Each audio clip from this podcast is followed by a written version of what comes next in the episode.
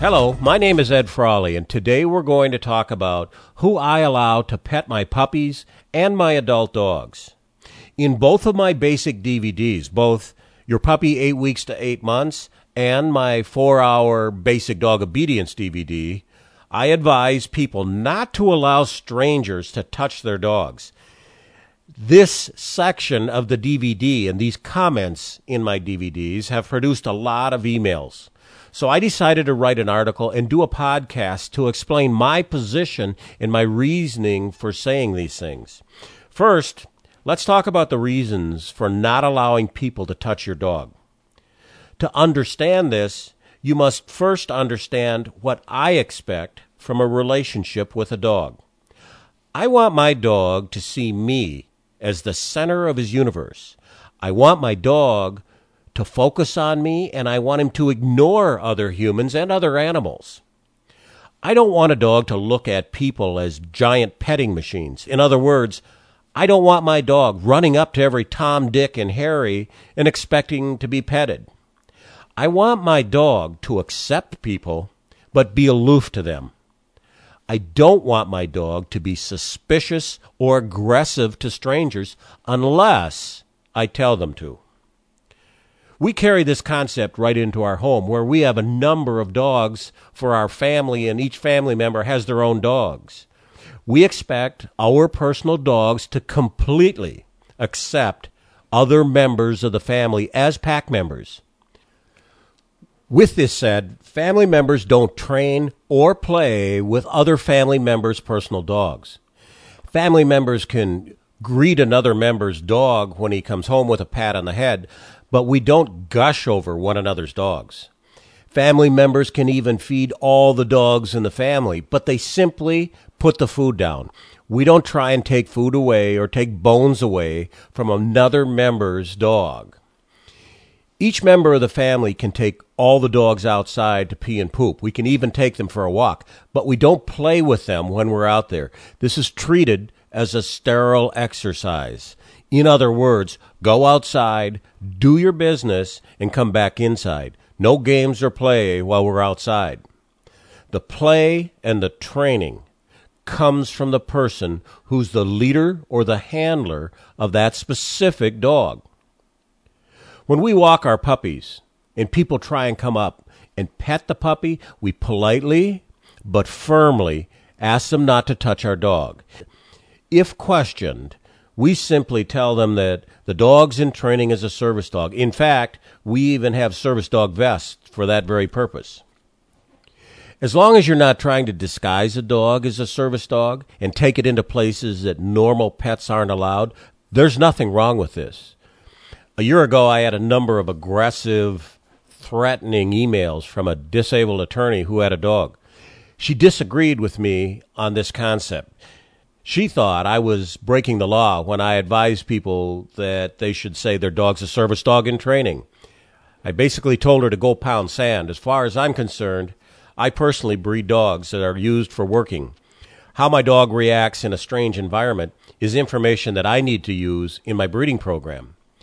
This woman couldn't bring herself to admit that she'd made a mistake.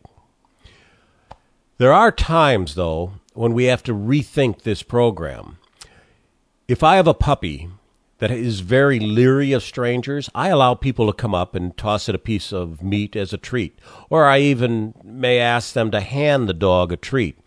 I always ask them to put the treat on the palm of their hand. Some dogs are a little uh, nippy in how they take food from uh, a human's hand. I always want to err on the side of safety.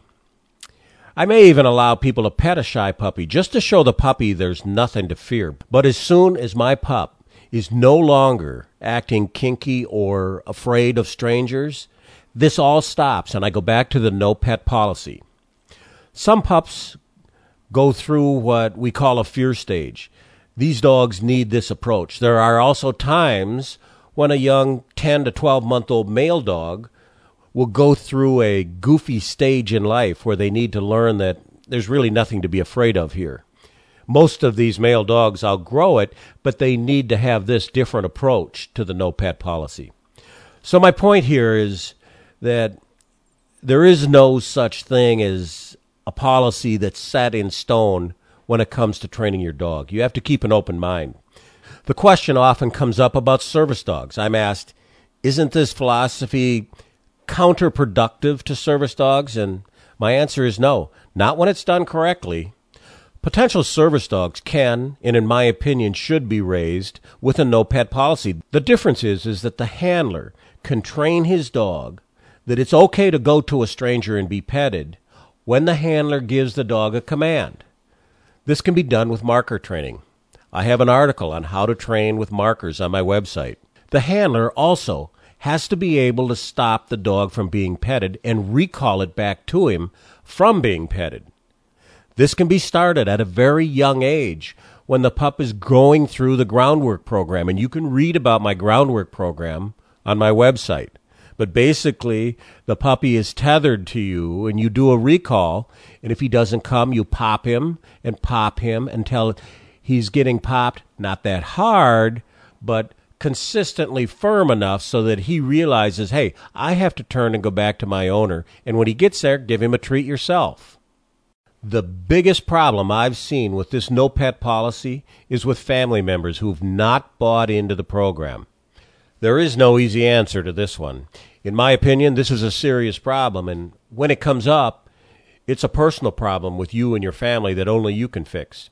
I can tell you this if you work this out and follow these concepts, you will have a dog that accepts you as a pack leader. Your dog will get along better with your family because it clearly understands its rank within the family pack. Dogs that are raised like this are easier to train because they don't get mixed and conflicting signals from being trained by more than one person in the family. New dog owners need to understand that training and handling are two different things family members handle a trained dog when they take them out or when they take them for walks. But this is not training. For dogs to be clear in their head about what's going on, things must be presented in a black and white method to the dog.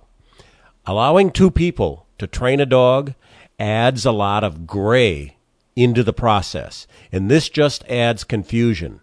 That's why this no pet concept is so important. If you have a puppy and you don't already have my two and a half hour DVD titled Your Puppy Eight Weeks to Eight Months, I recommend that you consider it. At the same time, I also recommend that you get my four hour DVD titled Basic Dog Obedience.